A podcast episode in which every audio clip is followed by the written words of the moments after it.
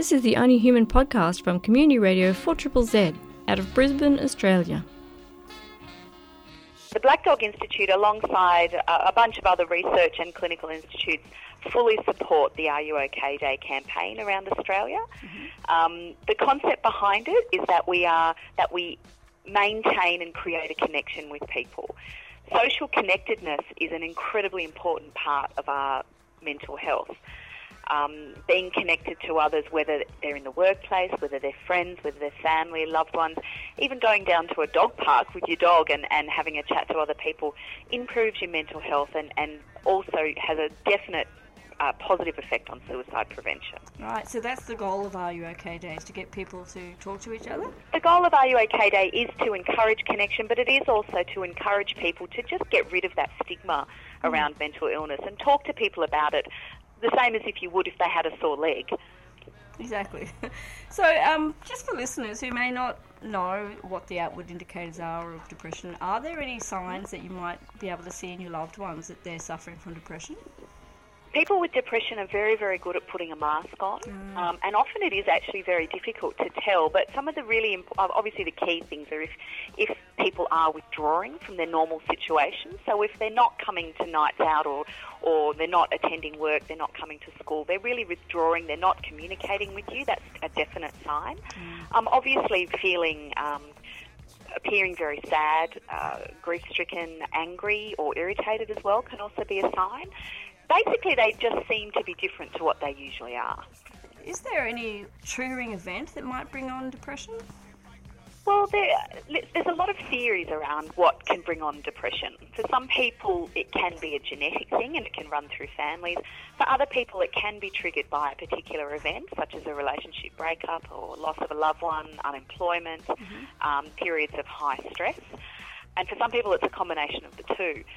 So what we tend to encourage people to do is try and improve your resilience. If you improve your resilience and you, you know keep your mental health tip top, um, you have a less you have a lower chance of developing a mental illness such as depression. But that doesn't mean you won't, because as I said, there is always a genetic and physiological basis as well. Mm. So, what what should we do if we have a loved one who we suspect is suffering in silence? I think the most important thing is is to is to go and have a chat with them. Um, the first step is to encourage them to seek help. The most important thing when having a conversation with someone like this is not just to talk, but to listen, to actually sit down and listen to what they're saying. The second step is often to support them in seeking help. Um, a lot of people who are experiencing poor mental health are not going to proactively go and seek help themselves. So take them to a GP, make an appointment for them, or, or maybe a school counsellor or a university mental health service, depending on, on what your situation is. But supporting them through the process is also very important.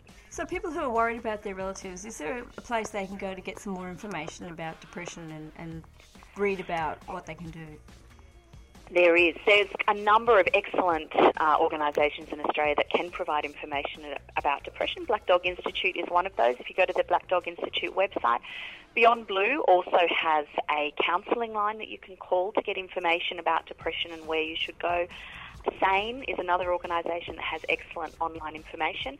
And if, if the, your, your loved one is feeling that life's not worth living. If you if you are deeply concerned about their behaviour, they may be talking about um, not wanting to, to live anymore. Call the crisis helplines on Lifeline, for example, or Kids Helpline, or take them directly to the emergency department of the right. hospital. Earlier, you mentioned making yourself more resilient. What sort of things can a person do to, to make themselves more resilient and resist kind of the stresses of life that might bring on depression? Well, there's a lot of psychological tools that you can use to increase your abilities to uh, reduce negative thoughts and, and, negative experiences in your life.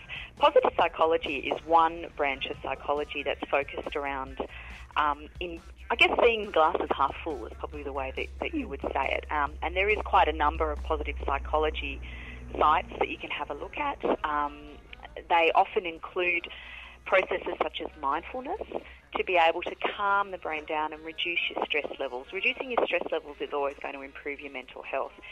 In September, Black Dog Institute runs a campaign called Exercise Your Mood, and that's designed to get people to look after themselves physically as well as mentally doing some exercise, eating healthily, reducing your intake of um, alcohol and drugs will all improve your mental health in the long run as well as your physical health as well. September 10 is World Suicide Prevention Day. Reach out to someone. For more info about Are You OK Day, check out ruok.org.au. You can call the Lifeline helpline on 13114. Agitate. Educate. Organise. Zed Digital.